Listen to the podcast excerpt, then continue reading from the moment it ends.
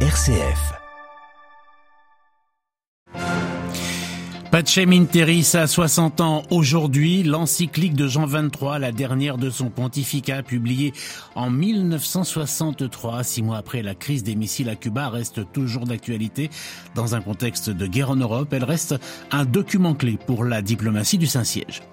Les accords du Vendredi Saint en Irlande du Nord fêtent, eux, leur 25e anniversaire. S'ils ont mis un terme à 30 années de guerre civile, ils sont aujourd'hui fragilisés par le Brexit. Les Marocains face à une inflation galopante, une hausse des prix qui touche particulièrement les denrées alimentaires. Des manifestations ont eu lieu dans plusieurs villes pour protester contre une hausse des prix inédite depuis 40 ans. Radio Vatican, le journal, Jean-Charles Puzolu.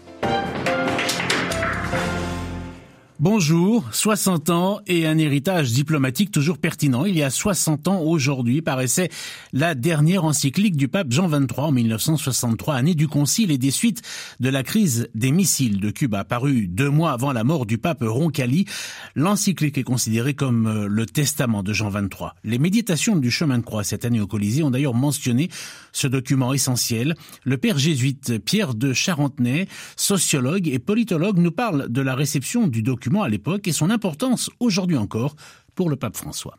Ça a été une réception très positive parce que je pense que le pape touchait un sujet qui intéresse tout le monde, qu'il le faisait de manière positive, sans condamner personne. Donc ça a eu un impact considérable. Et d'autant plus considérable que le moment était particulièrement tendu. En 1962, le monde était vraiment euh, tout proche d'un éventuel conflit nucléaire. 60 ans après, à l'aune de notre époque et de ses propres guerres, comment le pape François peut-il faire parler ce texte? Notre époque est plus que jamais audible à cela. Le désarmement est indispensable, la culture des droits de l'homme s'est établie dans le monde, mais en même temps, on voit bien que cette culture est souvent bafouée par l'exercice de la force par un certain nombre de pays. La question d'aujourd'hui, c'est quand même la question de la guerre en Ukraine, et cette guerre, évidemment, elle invite à une réflexion sur la paix, et elle montre combien c'est complexe, combien il faut rappeler aux belligérants le respect de ces questions fondamentales, de la justice, de la liberté, de la vérité. Cette répétition de la part de l'Église est absolument indispensable. Des propos recueillis par Delphine Allaire et je vous invite à retrouver et à écouter l'intégralité de cet entretien sur notre site internet vaticannews.va. Les Philippines et les États-Unis ont débuté les plus grandes manœuvres militaires conjointes de leur histoire. Ces exercices annuels doivent durer deux semaines.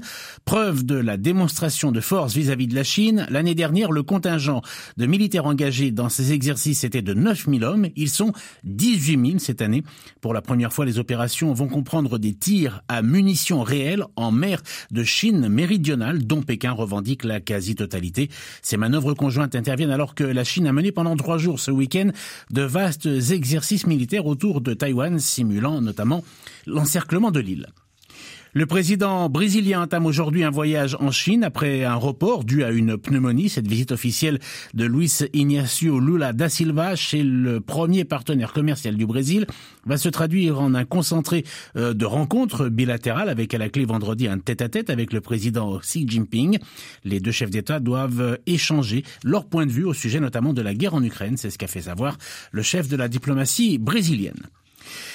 Le 10 avril 1998, les premiers ministres britanniques d'alors, Tony Blair et l'Irlandais Bertie Ahern, signaient l'accord de paix qui mettait fin à 30 années de troubles, terme employé pour désigner la guerre civile en Irlande du Nord.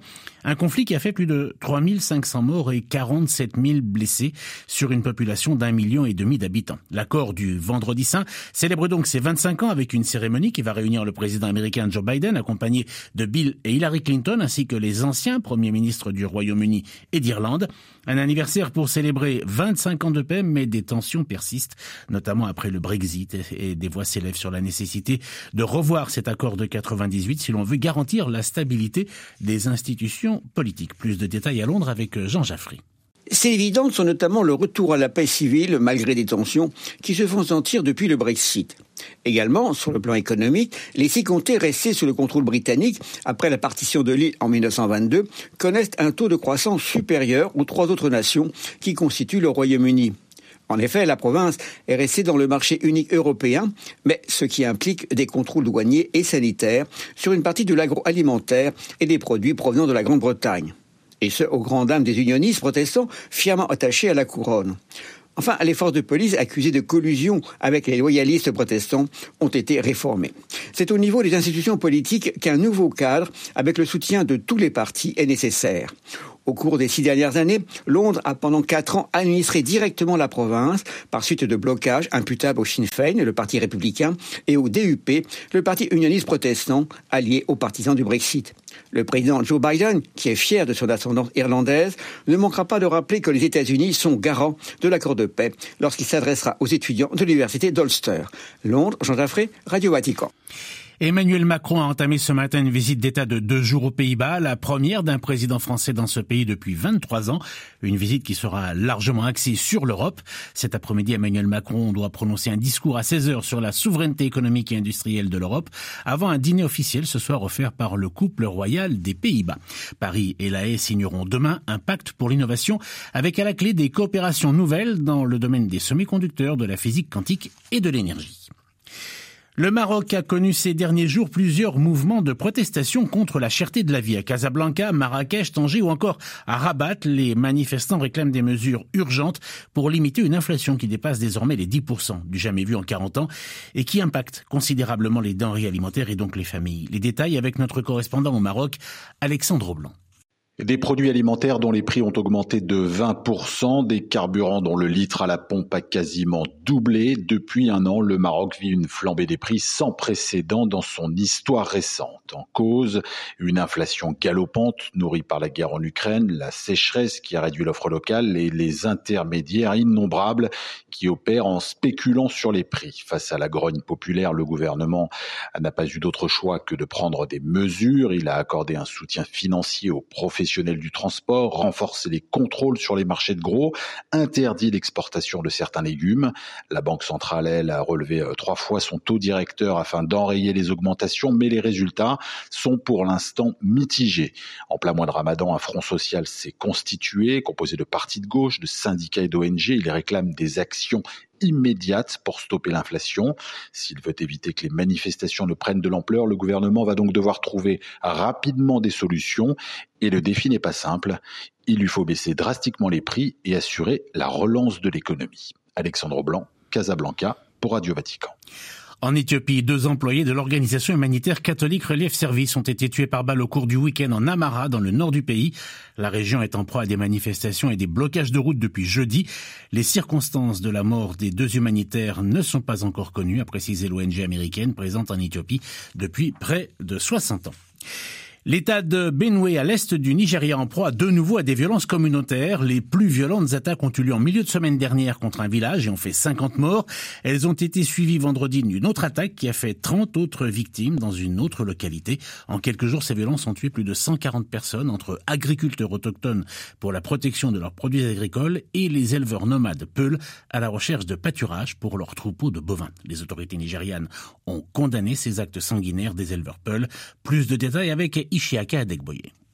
Les violences communautaires dans l'état de Benue découlent principalement sur l'utilisation des terres et des droits à l'eau entre les communautés agricoles et les éleveurs nomades Peul.